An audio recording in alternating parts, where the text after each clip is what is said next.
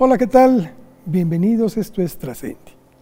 Mire, en esta ocasión vamos a tener la oportunidad de poder platicar con uno de los escritores más importantes de los últimos tiempos en nuestro país. Él es Gonzalo Celorio, quien además de ser un gran autor, también se ha desempeñado muy bien en muchas otras funciones y puestos. Por ejemplo, como director de la Academia Mexicana de la Lengua. Con él vamos a platicar de la importancia que tiene nuestro idioma, de su obra literaria y de muchas cosas más que espero sean interesantes para usted. Acompáñenos.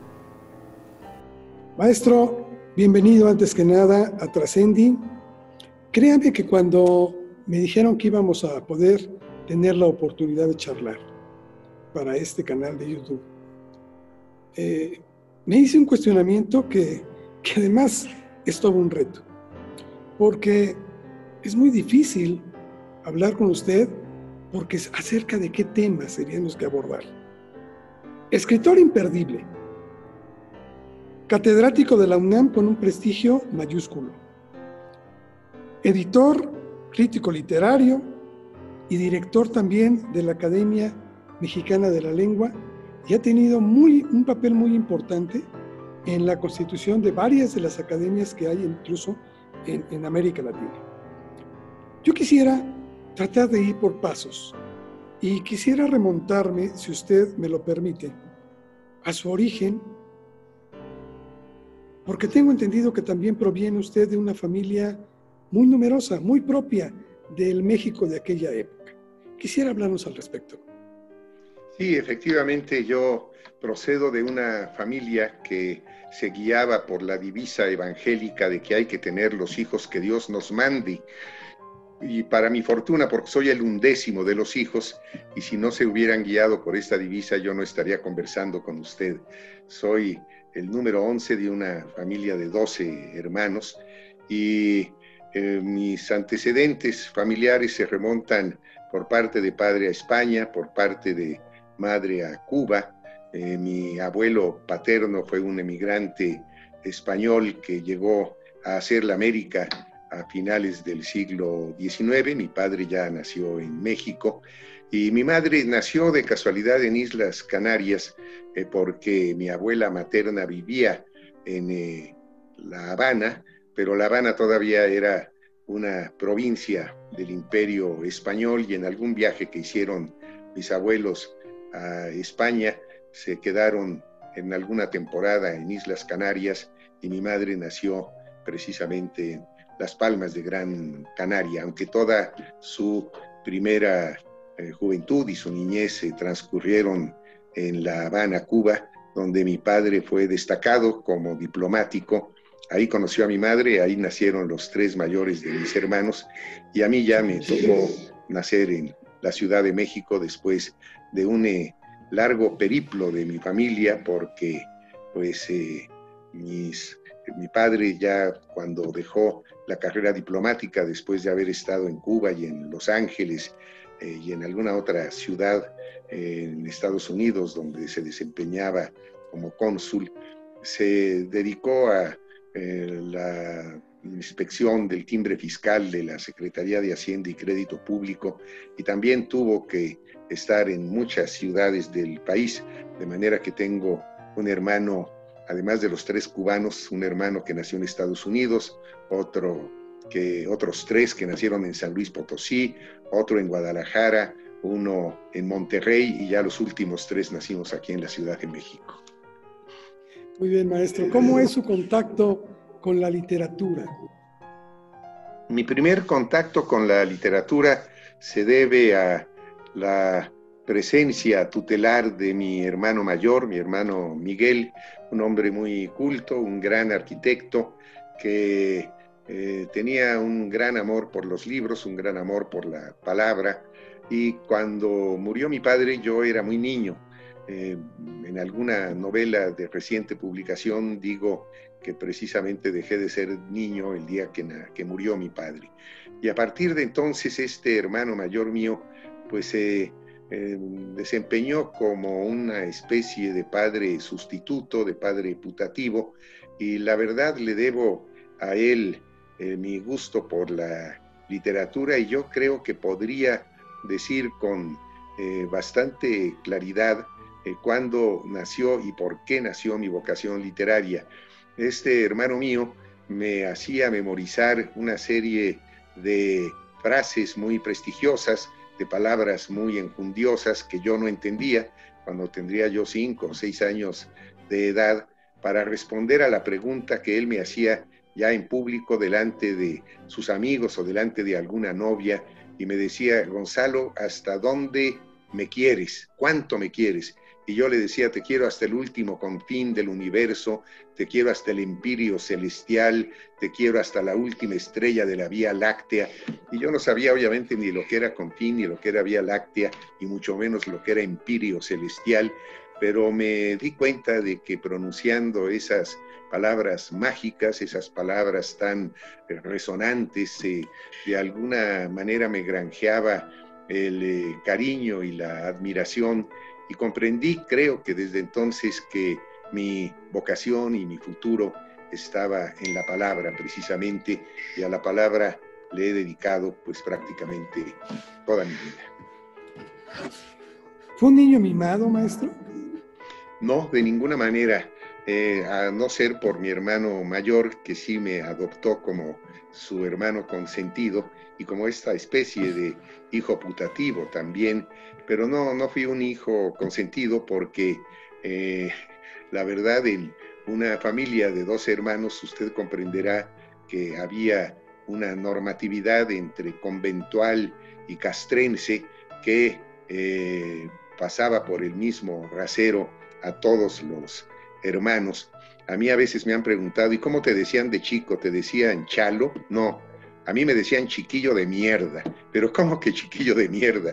Pues sí, porque a mi padre, a quien ya se le arrebujaban los nombres en la cabeza, y era un hombre de edad, empezaba a decir, a ver, Miguel, Alberto, Carlos, Benito, Ricardo, Jaime, Eduardo, como te llames, chiquillo de mierda, ven para acá.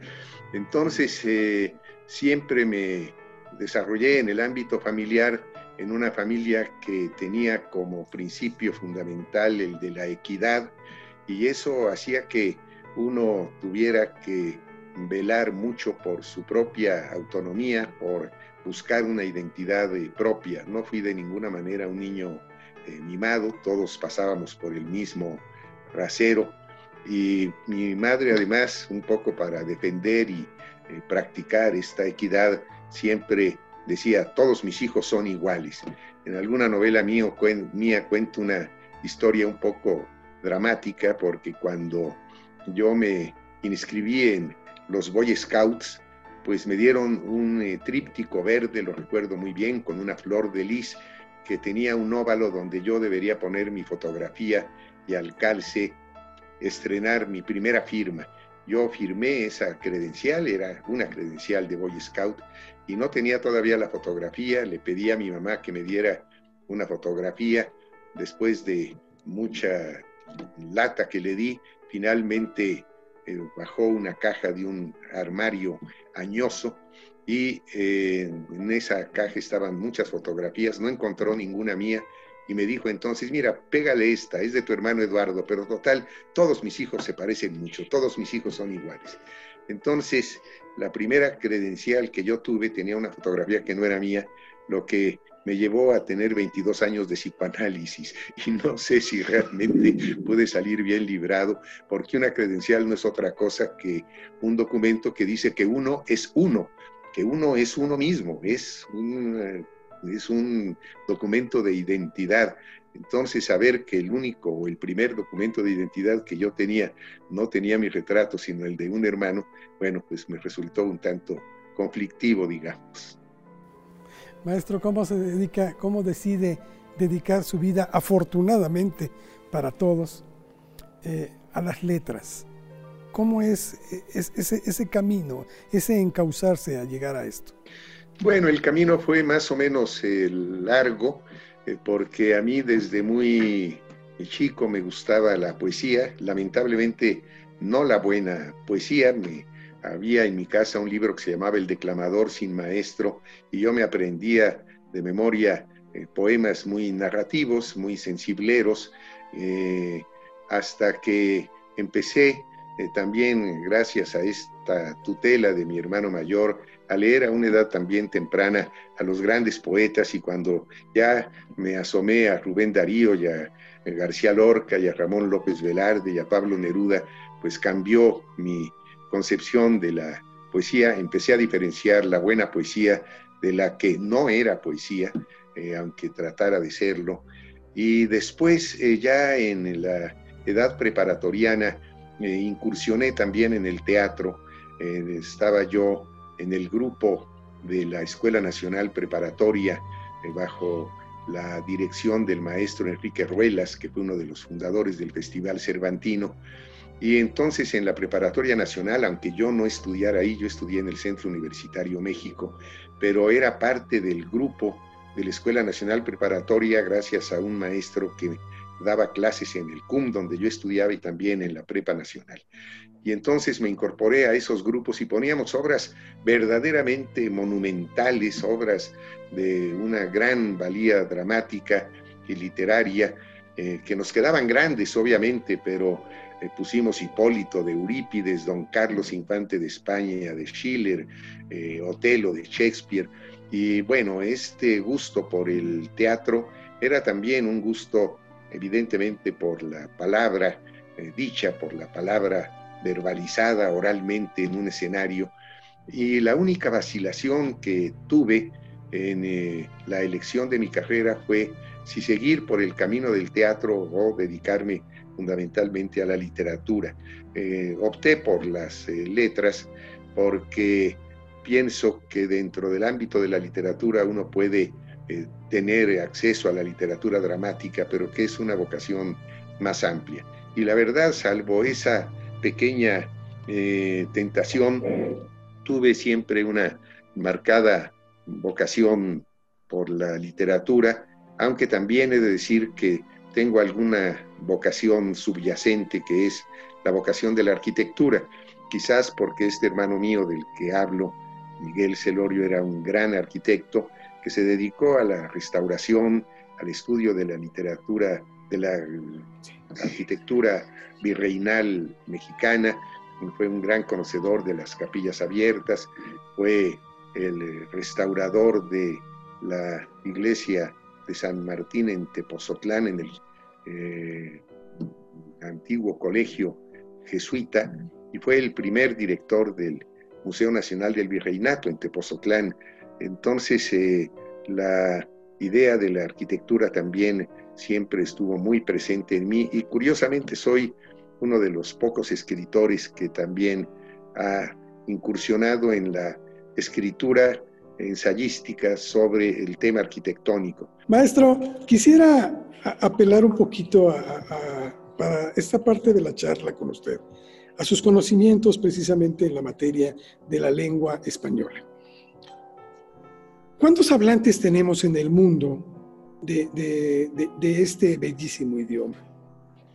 Hablantes de español que tienen al español como lengua materna, eh, hay 500 millones más o menos, 480 y tantos, pero hay 100 millones más que hablan la lengua española como segunda lengua, de manera tal que estamos hablando de una eh, población de 580 millones de hablantes de lengua española, lo que es un número realmente muy considerable porque es la lengua de comunicación internacional que tiene el mayor número de hablantes que la tienen como lengua materna en el mundo.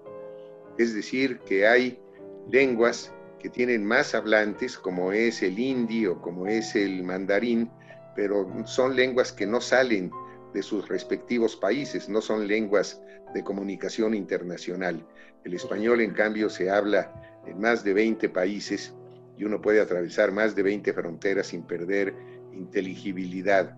Y hay otras lenguas que tienen un mayor número de hablantes, eh, como el inglés, pero que no es lengua materna de tantas personas como lo es la lengua española. El inglés se ha convertido en lengua franca y es segunda lengua de muchas personas, pero no es lengua materna de tantos hablantes como lo es el español. Hay quien quiere hacer una separación entre lo que es el castellano, dicen, y el español. Creo que no es muy correcto esas definiciones. ¿Podría explicarnos? Sí, cómo no. Eh, la verdad es que en algunos países de América Latina se sigue eh, utilizando el término castellano. Yo creo que no es el término más adecuado porque es anfibológico.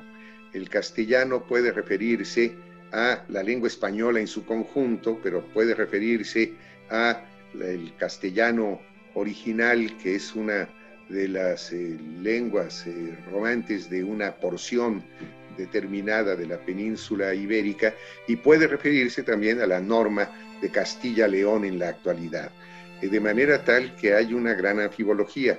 Yo creo que en España hay más legitimidad para llamarle castellano y no llamarle español, porque en España hay otras lenguas que son españolas y que no son castellanas, como es el caso del catalán es el caso del euskera o el caso del gallego.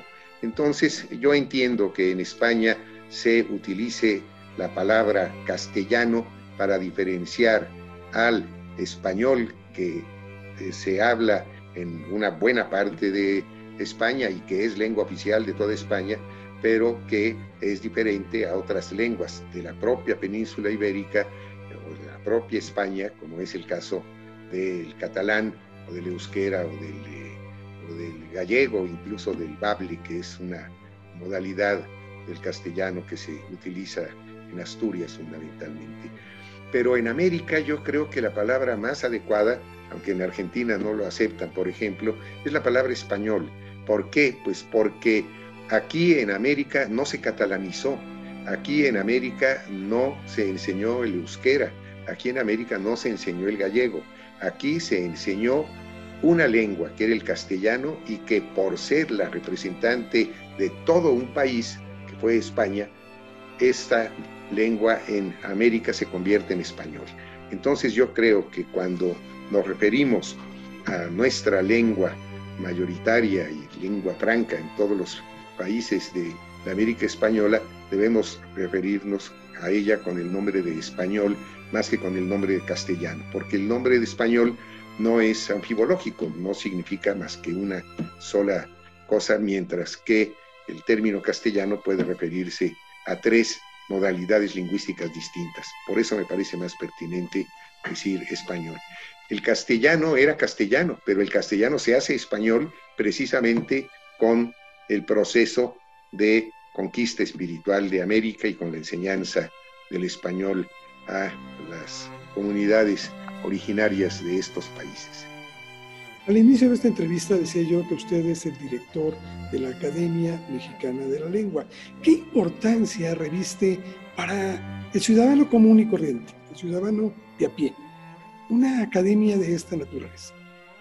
Bien, pues eh, quizás no sea demasiado conocida la academia y cuando es conocida a veces es eh, falseada en eh, sus valoraciones.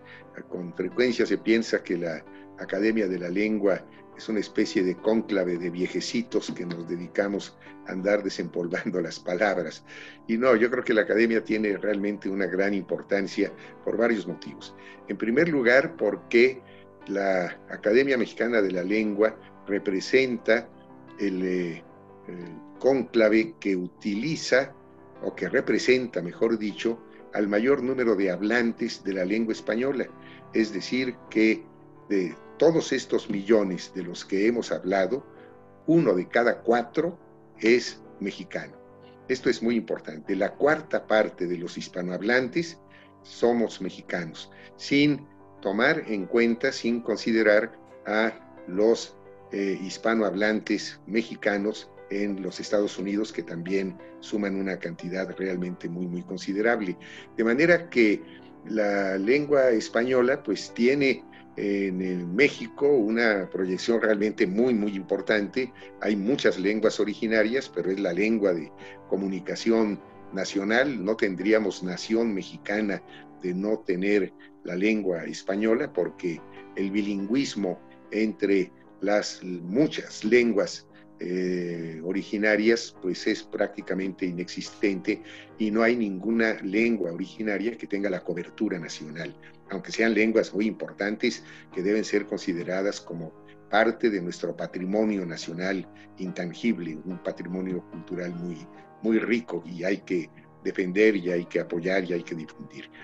Ahora bien, la academia es una institución muy antigua. Esa es otra de las características que yo quisiera destacar porque tiene 145 años de antigüedad y es pues una de las instituciones culturales más antiguas de nuestro país.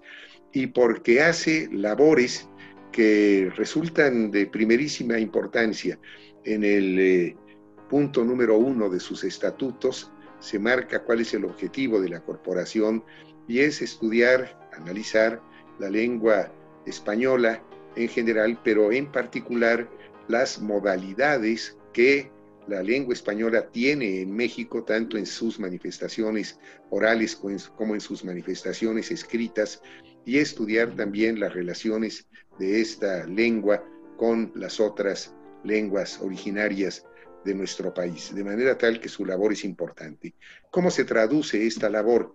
Pues se traduce en algún tipo de servicios muy importantes de carácter público a nuestro país. En primer lugar, eh, la academia tiene una comisión de lexicografía que se dedica precisamente a ver cuál es el léxico que representa de manera significativa la cultura lingüística de México. Estamos por publicar la segunda gran versión de un diccionario de mexicanismos en donde se determina cuáles son las eh, formas eh, que usa México, en que México usa la lengua española. Y la verdad es un diccionario de una riqueza verdaderamente extraordinaria, porque eh, la lengua española en México tiene una gran productividad y es muy difícil también deslindar las fronteras, esto que los lingüistas llaman isoglosas,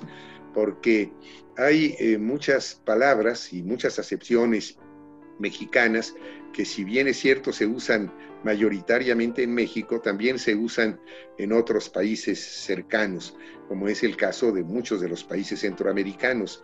Puede haber mucha más afinidad lingüística, por ejemplo, entre Chiapas y Guatemala que entre Chiapas y Chihuahua o Coahuila o eh, o alguna, alguna de las entidades del norte de nuestro país. Entonces, este diccionario de mexicanismos sí da cuenta de muchas de las voces y de las acepciones mexicanas con una gran riqueza, pero que muchas de ellas obviamente son compartidas por otras eh, naciones.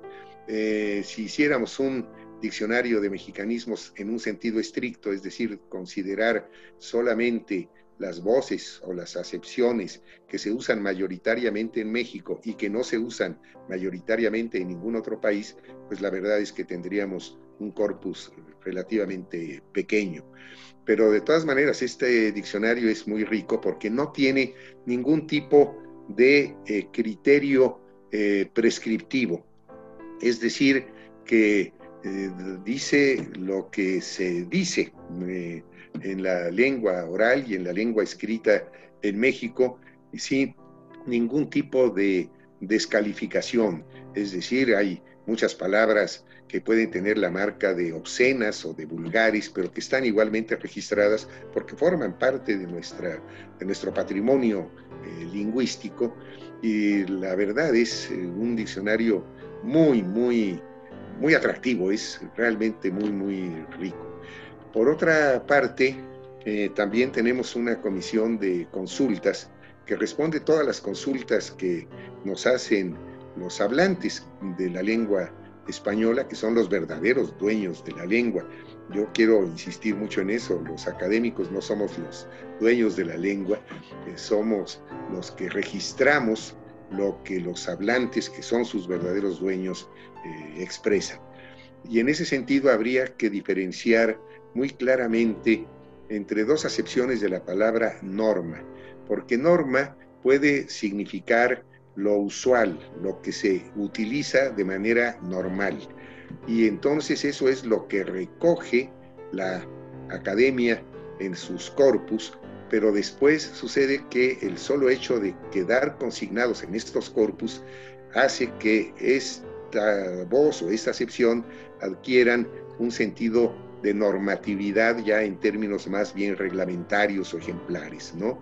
Entonces se pasa de la norma, que es lo que los hablantes utilizan normalmente, a una consigna que ya les da un valor de referencialidad y de ejemplaridad que generalmente se asocia con la corrección. Pero nosotros eh, respondemos a una gran cantidad, a, a, decenas, a cientos, a miles de consultas que le llegan a la academia.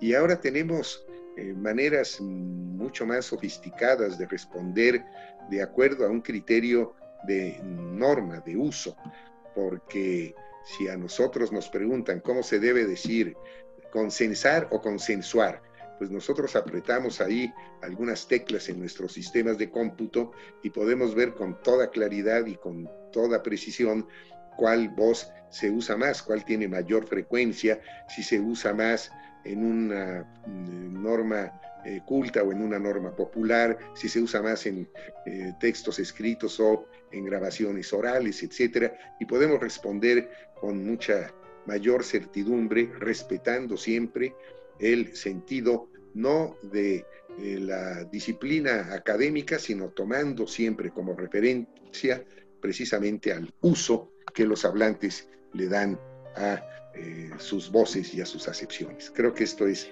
otro de los temas importantes de la academia. Entre otros muchos, podría señalar quizás un par de, de funciones más. Una de ellas es que la academia también tiene una serie de publicaciones realmente muy importantes porque tiene una colección que se llama Colección de Clásicos de la Lengua Española, que son volúmenes de obras clásicas de nuestra lengua que tienen todo un aparato filológico, crítico, en donde se fija el texto y en donde, eh, bueno, pues hay realmente muchos valores eh, agregados a la obra. Por ejemplo, acabamos de publicar en dos grandes volúmenes la verdadera historia de la conquista, la historia verdadera de la conquista de la Nueva España de Bernal Díaz del Castillo, con un prólogo de don Miguel León Portilla, que fue prácticamente, eh, hasta donde entiendo, lo último que hizo en su vida, y es un prólogo que, bueno, pues tiene ciento y pico de páginas, y es una obra que está totalmente anotada, y es una edición crítica que no tiene precedentes, es la mejor edición de el Bernal, pero lo mismo puedo decir de eh, otras muchas eh, obras que hemos eh, publicado, algunas absolutamente inéditas. Por ejemplo, hay un gran conocimiento del romancero español, ya Menéndez Pidal, que fue el hombre que él mismo decía en un tono un tanto presuntuoso que era la persona que más romances había escuchado en el mundo, pues ahora sucede que estamos nosotros complementando esa gran tradición del romancero español con un romancero americano. Uno de los académicos, Aurelio González, eh, acaba de entregar para la publicación de esta, en esta colección de la Academia del romancero americano, de los romances que se han articulado a lo largo de los siglos en todas las, eh, eh, en todas las antiguas colonias americanas, españolas, y también en los países hispanoamericanos actuales. Es una obra verdaderamente monumental yo, yo quisiera preguntarle, ¿qué tanta independencia tenemos en, México, en la academia y por tanto en, en, toda Latinoamérica con respecto a lo que se decreta en, España? Me parece que esta es una pregunta realmente muy pertinente y me voy a solazar en responderla, porque efectivamente la Real Academia Española tiene el doble de años de antigüedad que las academias americanas. Eh, fue una fundación de principios del siglo XVIII, hace relativamente poco tiempo, unos cinco o seis años, cumplió su 300 eh, aniversario. Y bueno, pues era la custodia de la lengua española y de alguna manera también eh, atendía eh, la manera en que el español se hablaba en América, pero sin grandes fundamentos. A mediados del siglo XIX se determinó por parte de la Real Academia Española que se crearan academias correspondientes en América. La primera fue la de Colombia, la segunda la de Ecuador, la tercera la de México. Ahora son 22 academias de la lengua española y eh, las academias entonces empezaron a registrar también las peculiaridades del uso del español en sus respectivos países. Creo que esto es importante. Pero después ocurrió algo fundamental y es el hecho de que en el año de 1950, en la época del presidente Miguel Alemán, se planteó la realización del primer congreso de todas las academias entonces existentes, que se llevó a cabo precisamente en México. Acudieron representantes y no representantes, porque se invitó a todos los académicos que integraban todas las corporaciones hasta entonces existentes, que eran ya muchas, 19 eh, o algo así, eh, y lamentablemente no acudió España. No acudió España por motivos políticos, porque como usted sabe, eh, Carlos, España tuvo una, una actitud muy, muy crítica con respecto a la posición política que México adoptó frente a la dictadura franquista y con respecto al exilio español republicano.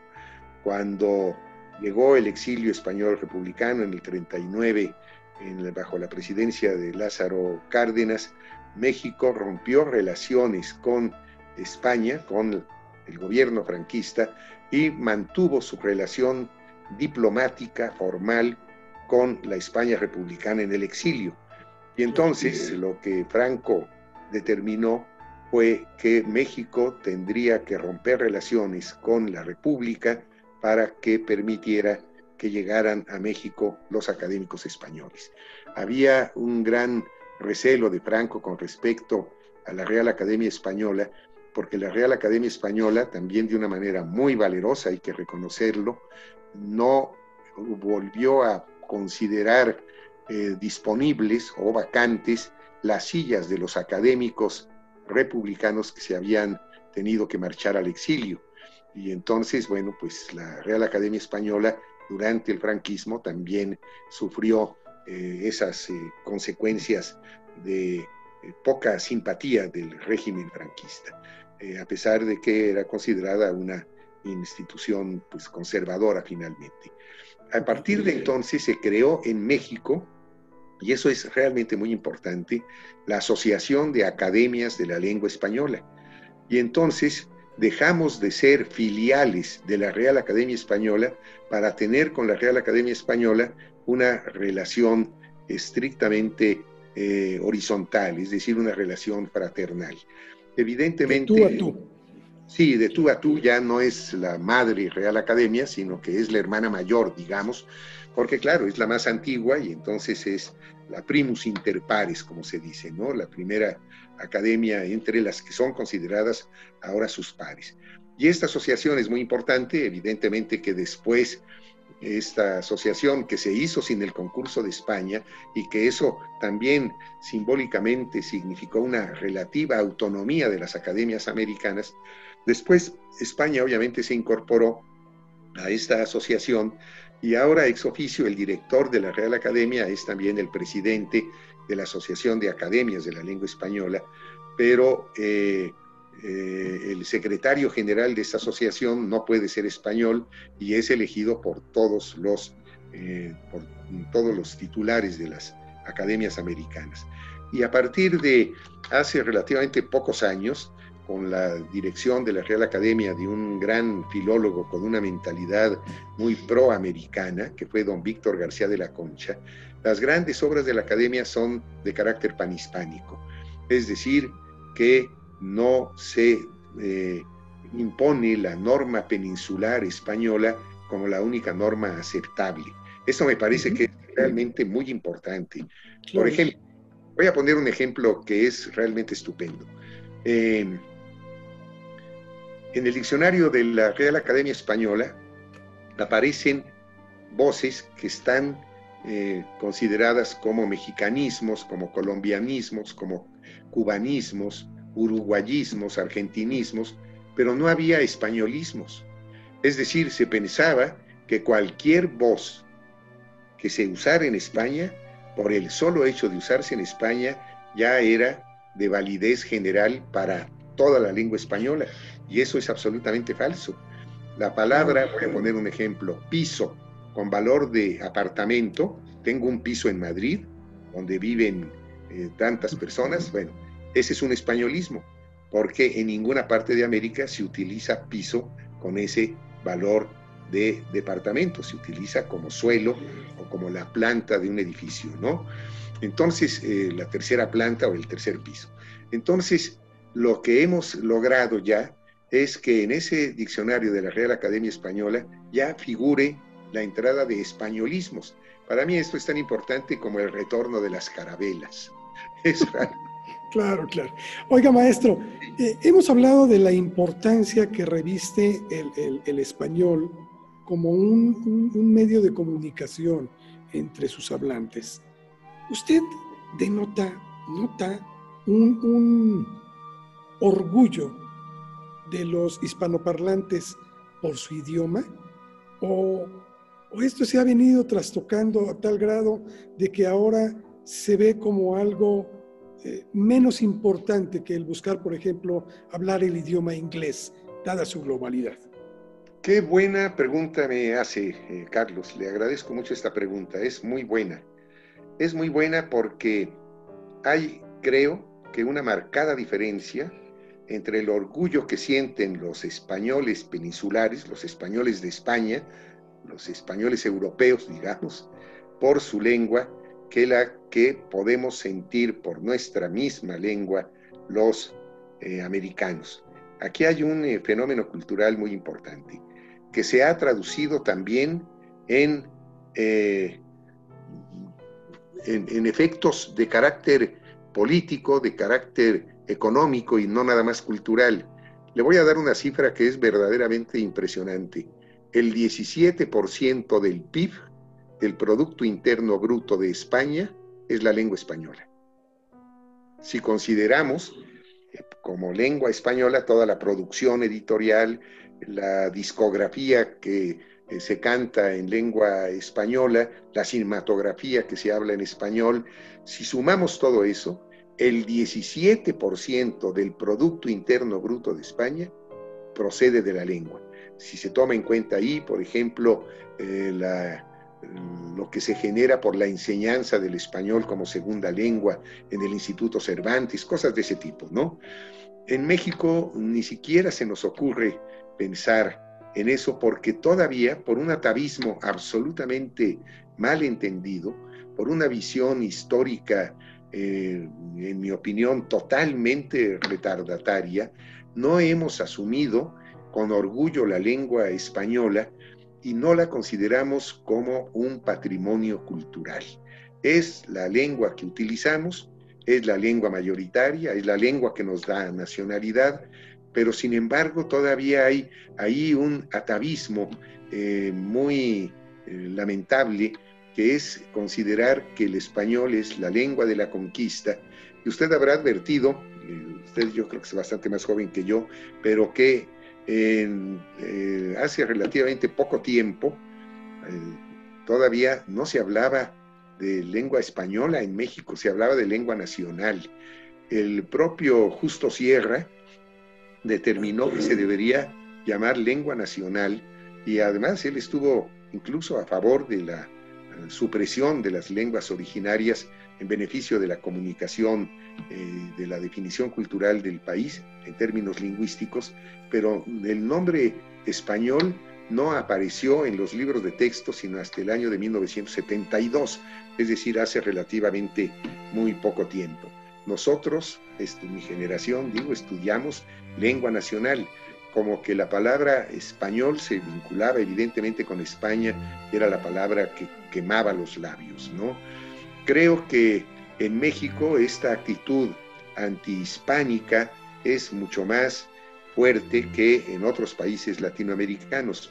En otros países latinoamericanos que no tuvieron, como nosotros, la fortuna de tener eh, unas eh, culturas prehispánicas tan importantes, tan significativas, tan trascendentes, para utilizar la palabra que a usted tanto le gusta, pues evidentemente que la eh, españolización fue algo mucho más natural y menos traumático como sí lo fue en el caso mexicano, el trauma de la conquista, decía el padre Ángel María Garibay. De manera tal que todavía tenemos ahí nosotros una especie de condición paradójica y contradictoria, porque hablamos en español, es la lengua eh, mayoritaria de nuestro país, es la lengua que nos da nacionalidad, es la lengua de nuestra expresión literaria escrita, y sin embargo es una lengua que todavía no consideramos en México como lengua oficial, no es la lengua oficial de México. Es realmente muy impresionante. Hay una iniciativa que surgió de la academia para que eh, fuera considerada eh, el español como lengua oficial, pero ha habido muchas reticencias. Y esa sería una manera de considerar, como en el caso de la Constitución española, cooficiales las lenguas originarias que ahora la verdad no tiene ninguna protección por parte del Estado. En la Constitución mexicana se deja a las comunidades indígenas la posibilidad de defender sus propias lenguas, pero no hay realmente ningún compromiso del Estado para la preservación, la difusión y el apoyo a las lenguas indígenas, lo que es verdaderamente dramático. La Constitución española, por ejemplo, considera que el español es la lengua oficial de España, pero también considera que el catalán, el euskera y el gallego son las lenguas oficiales de las comunidades eh, autónomas donde estas lenguas se hablan. Y eso creo que es algo muy, muy diferente.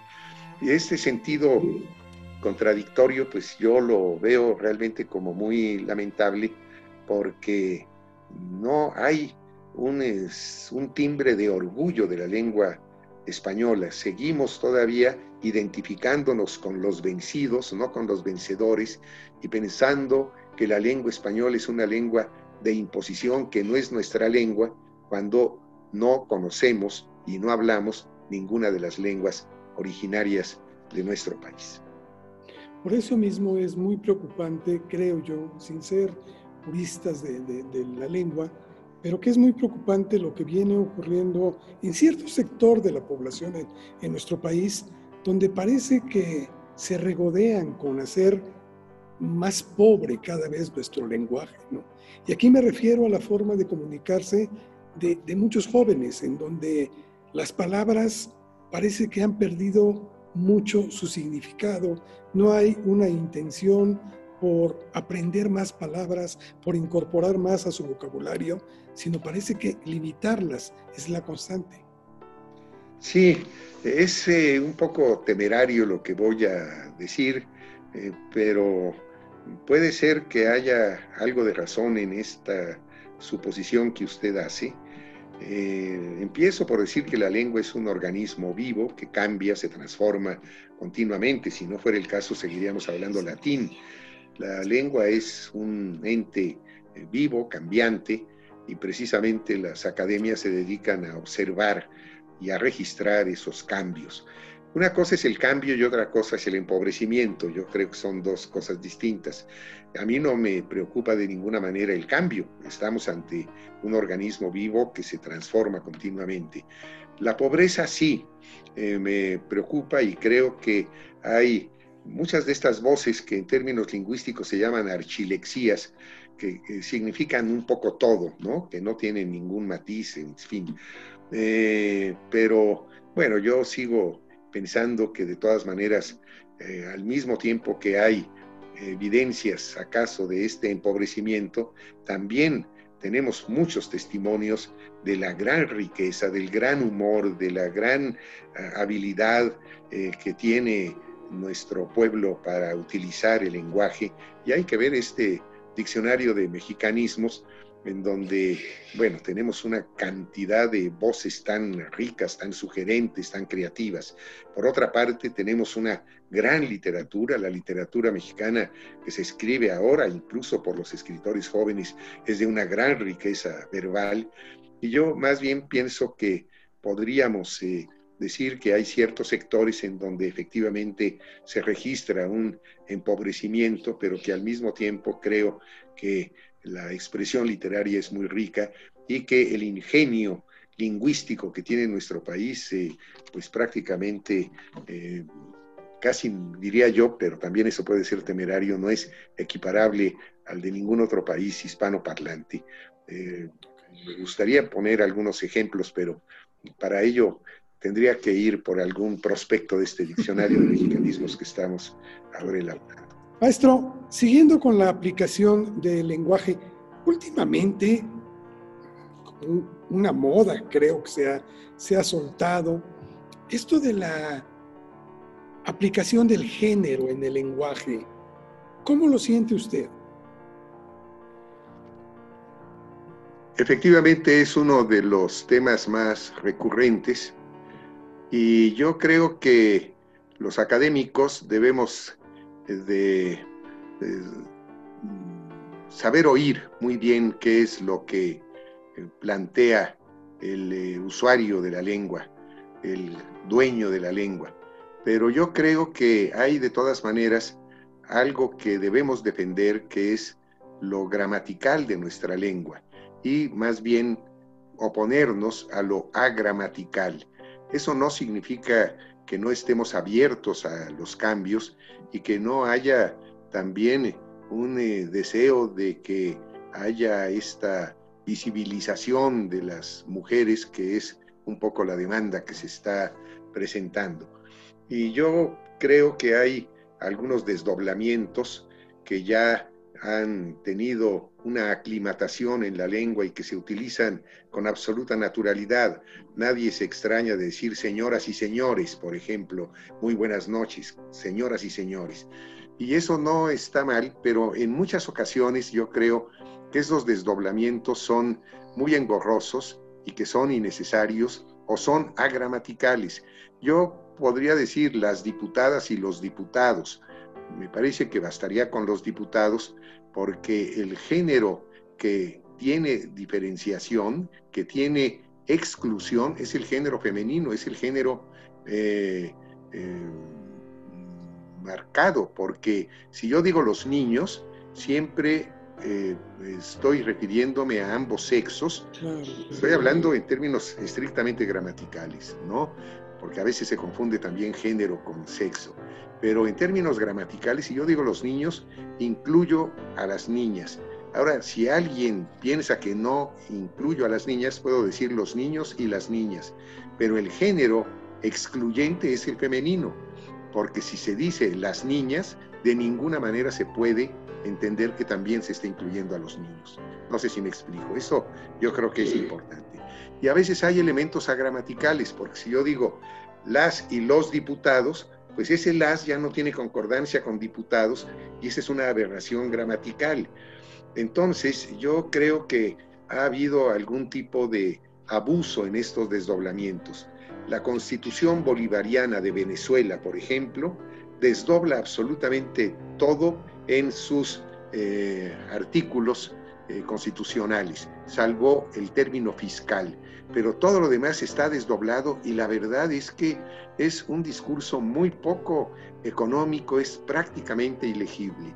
Luego suceden algunas aberraciones también en el ámbito jurídico, porque por ejemplo, si en un artículo del Código Penal se hace el desdoblamiento y se dice las ciudadanas y los ciudadanos tienen tales eh, compromisos o pueden estar expuestos a tales delitos, y eso no se hace eh, de manera integral en todo el Código Penal, pues sucede que entonces las mujeres quedan excluidas de aquellos artículos en donde solamente se dice los ciudadanos.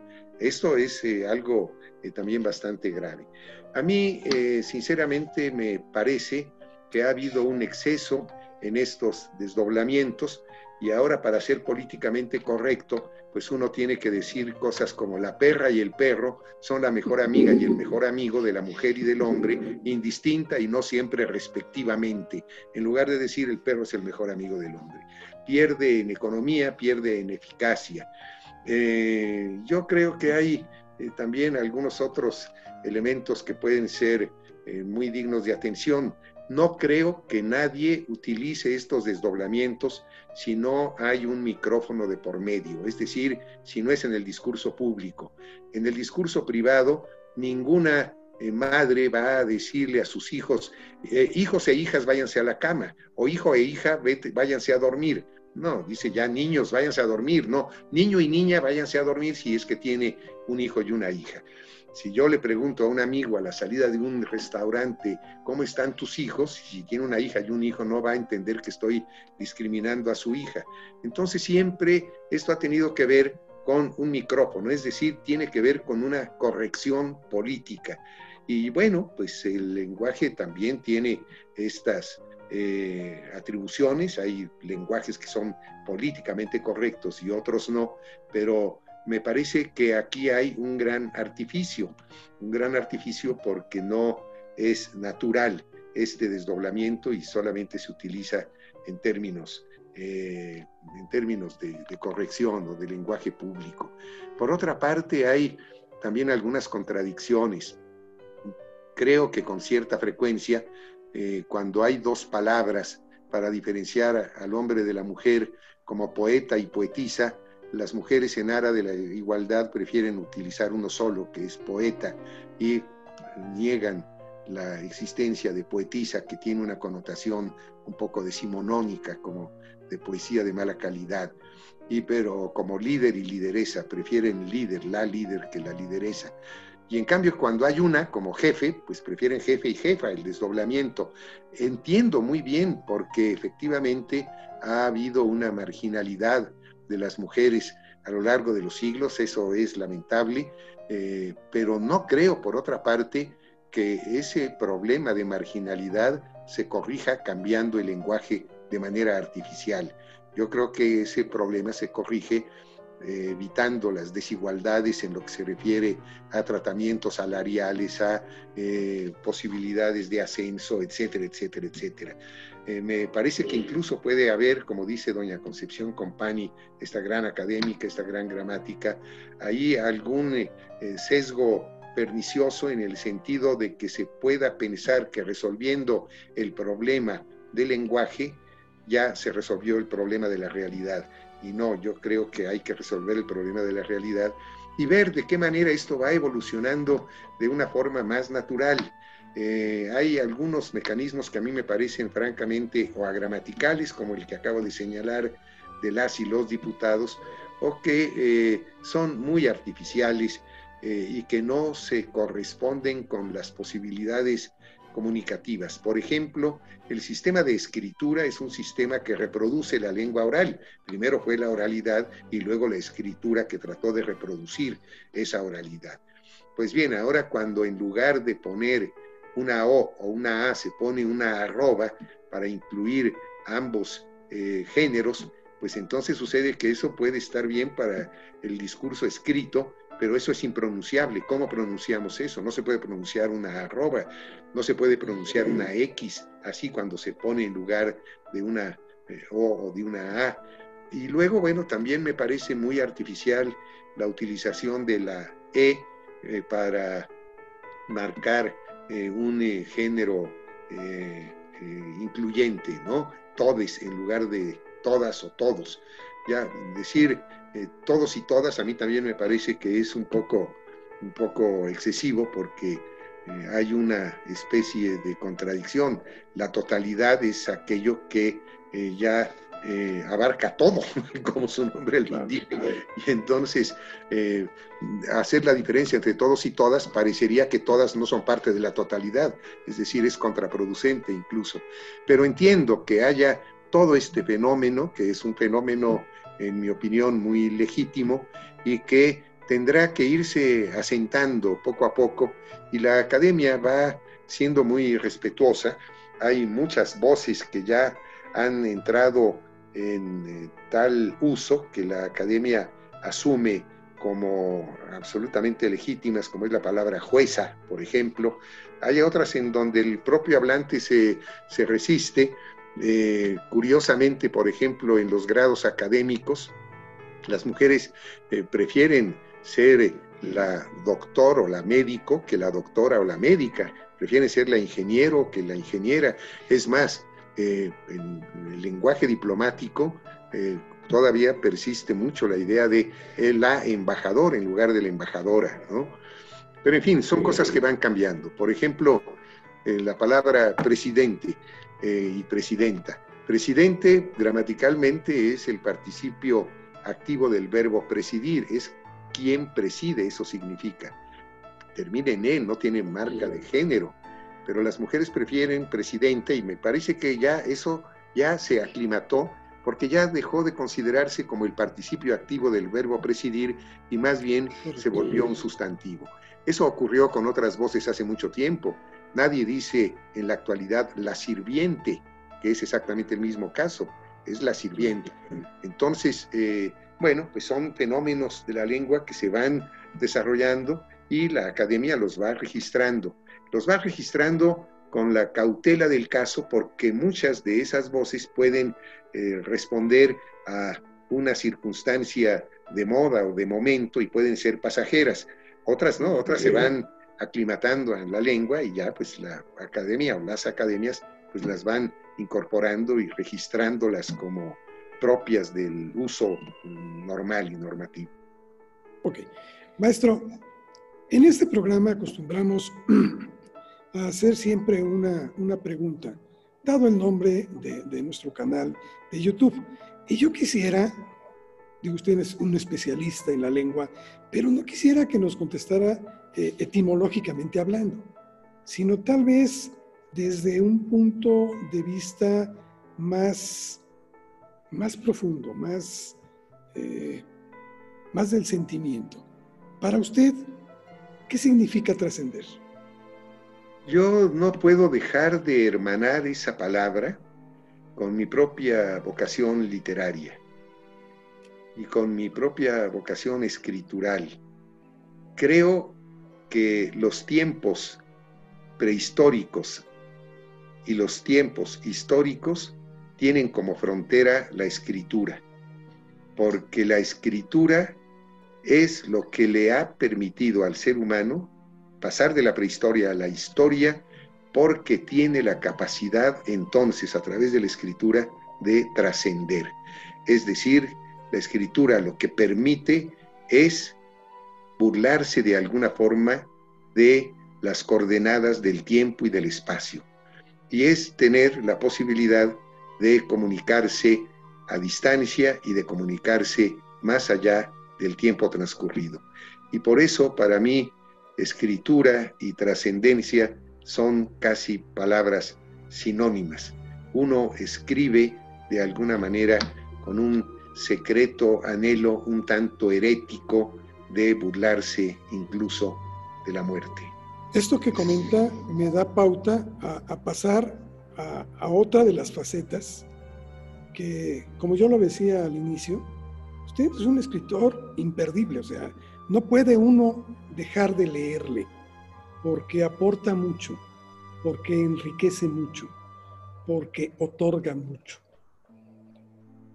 Usted últimamente ha estado escribiendo mucho de esta novela, eh, de alguna forma eh, que es biográfica, y sobre todo en su, última, su último trabajo, que es este de los apóstatas, si mal no tengo entendido. Así es Supongo que fue algo sumamente complejo para usted, dado el tema con que se trata, el poder abordarlo.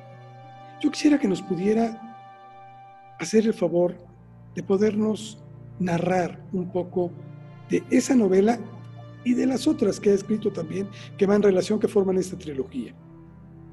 Sí, esta es una última entrega de una trilogía integrada por Tres lindas cubanas, la primera novela, la segunda El metal y la escoria, y esta que se llama Los apóstatas. Eh, entre sí están vinculadas porque tienen un referente familiar, pero yo no quisiera que estas novelas fueran leídas como la historia de la familia de Gonzalo Celorio, porque el hecho de que hable de estos familiares míos es absolutamente circunstancial.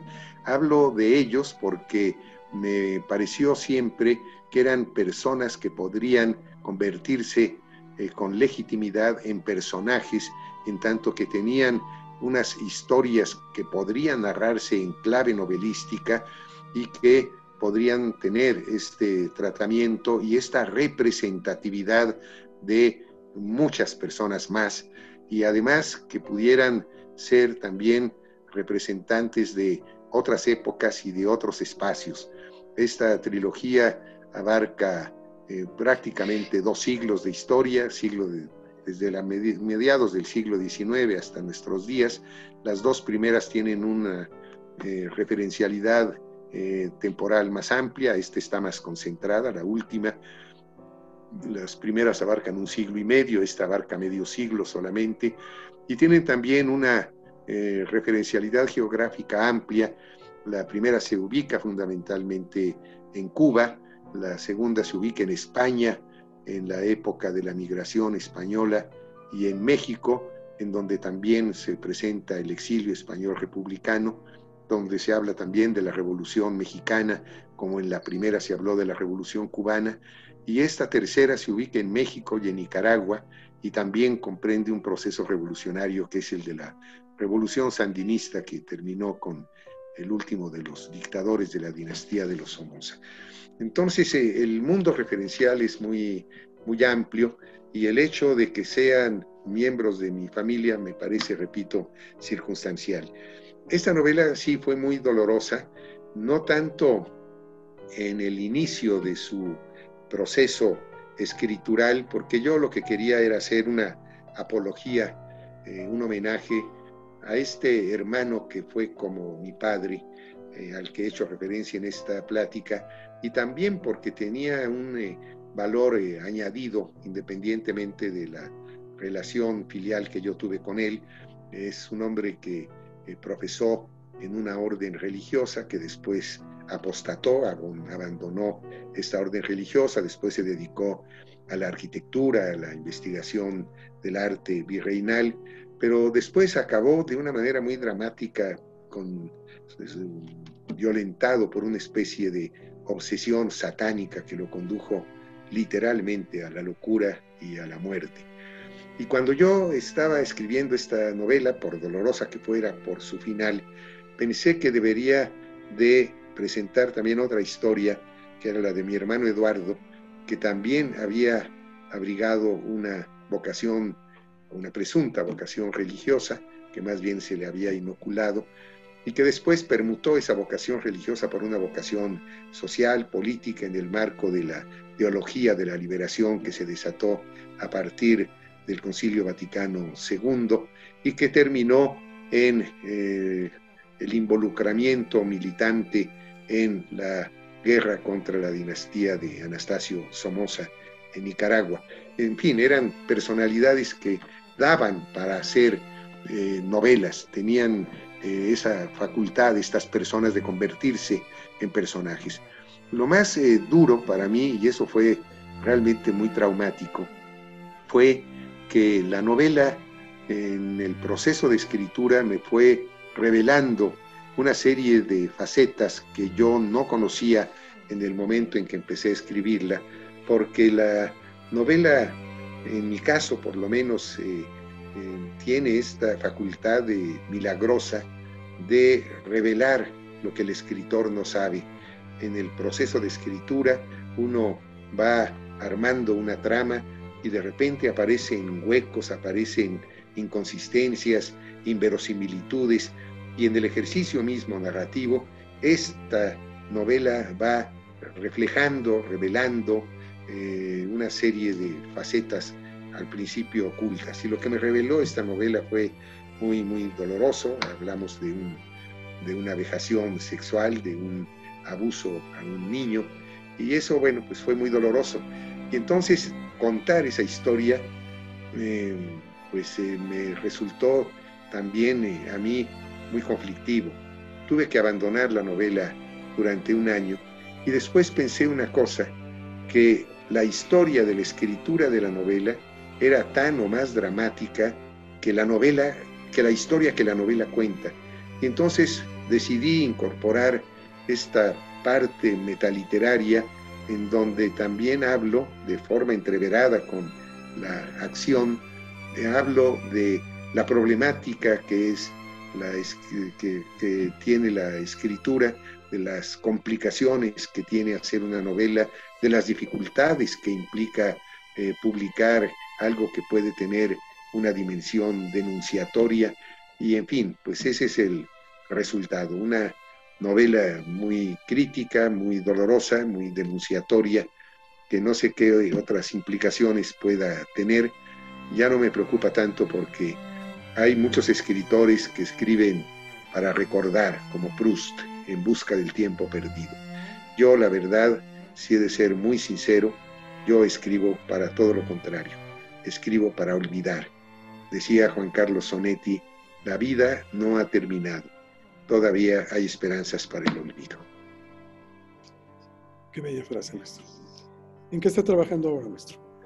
Estoy, eh, bueno, acabo de publicar un ensayo, este ensayo se llama De la vejez, que es un eh, breve ensayo eh, sobre la, la, se llama, el, tiene como subtítulo El invierno tan temido, cuando uno llega a la edad invernal, y es un texto que escribí durante la pandemia, y, en fin, es una especie de ensayo en donde hago también eh, algunas referencias a, Montaigne, sobre todo que a los 38 años escribió un eh, libro en donde ya hablaba de la vejez. Claro, los tiempos han cambiado.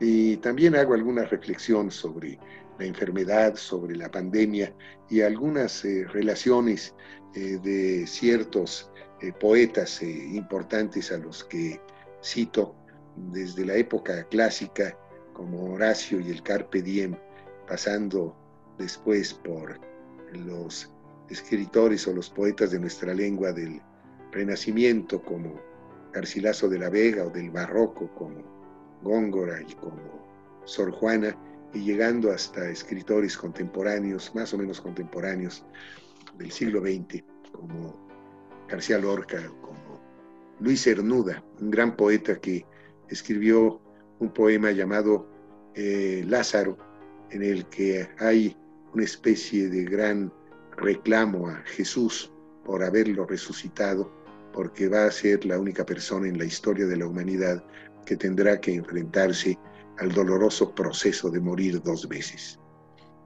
Y ahora estoy trabajando en eh, otras, eh, en, un género muy híbrido en donde mezclo el ensayo con la memoria, entre memorias y ensayos, eh, que tienen que ver con mi trato con escritores, en algunos casos un trato personal, pero sobre todo mi trato con los libros de algunos escritores a los que he querido y venerado y respetado mucho. Y admirado. Justamente esto es con lo que quiero salir porque el lugar en donde usted está, donde nos ha concedido esa entrevista, es un lugar muy especial. Es la biblioteca de su casa.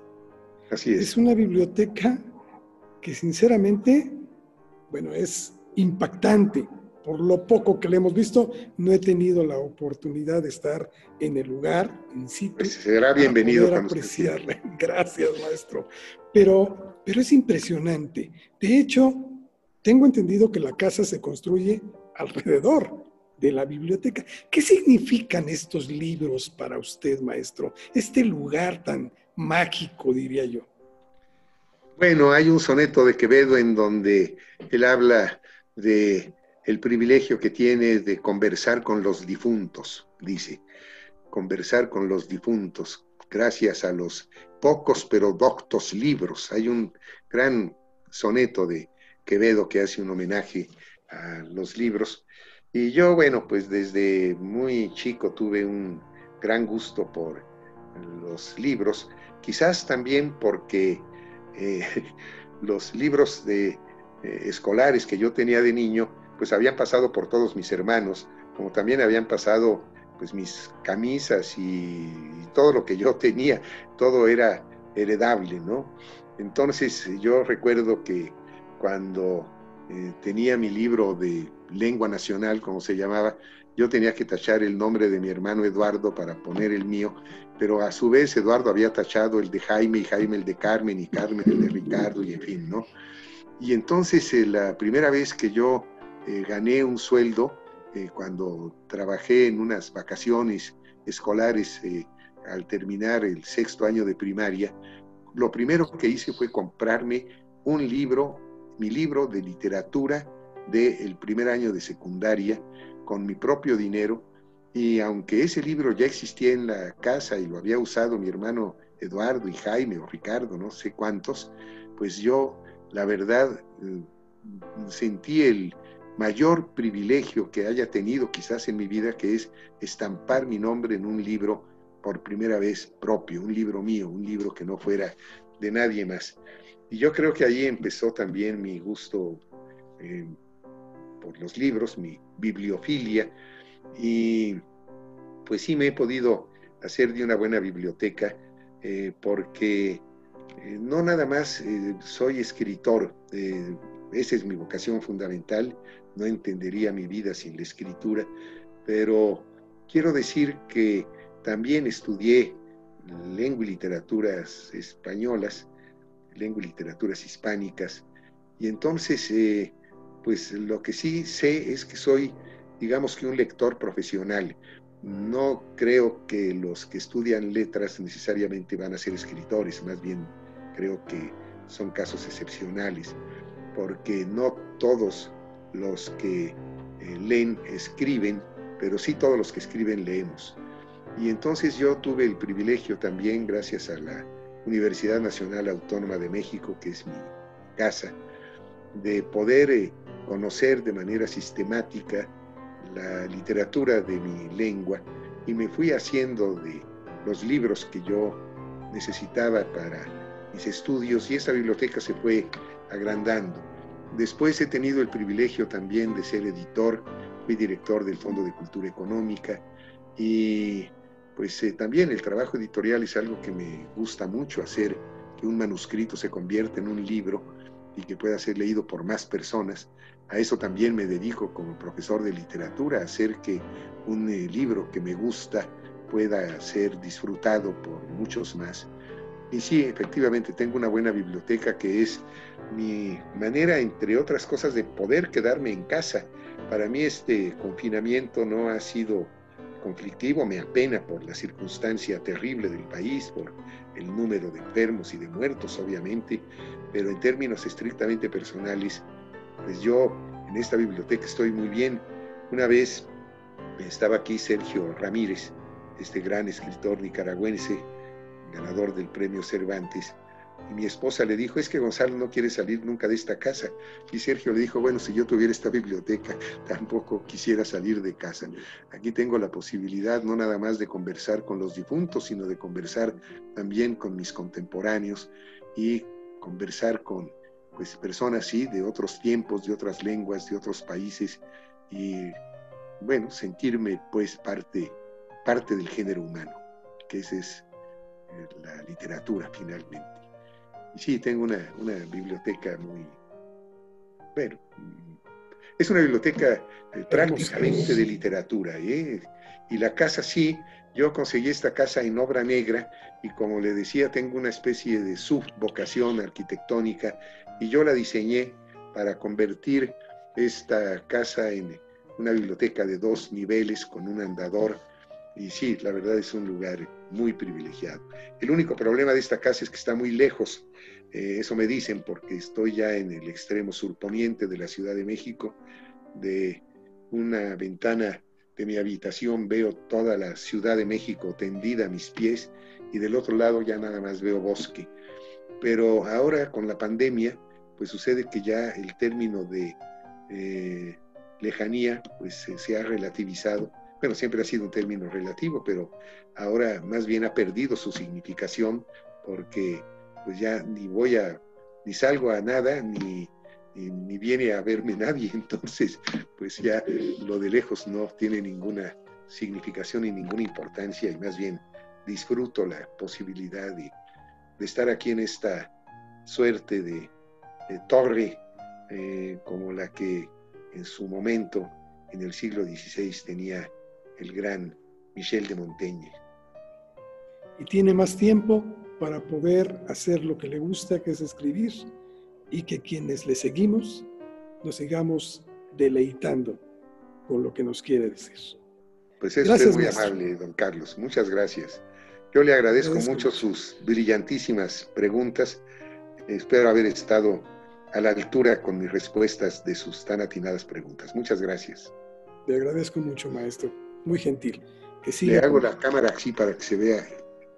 Miren nada más. Impactante, maestro. Algún día, algún día estaremos por ahí con usted para conocerle en persona y disfrutar de esta bellísima lugar. Gracias, maestro. Muchas gracias a usted y a todos los que nos eh, han visto y nos verán. Muchas gracias. Un abrazo virtual. Hasta luego. Que le vaya muy bien. Muchas gracias. Hasta luego, maestro. Gracias. Pues esto, esto fue trascendente. Creo que las palabras, las palabras sobran después de haber oído las referencias, las lecciones que nos da un hombre que ha destacado en todos los sentidos de la literatura en nuestro país, en el continente y en el mundo. Gracias. Hasta la próxima.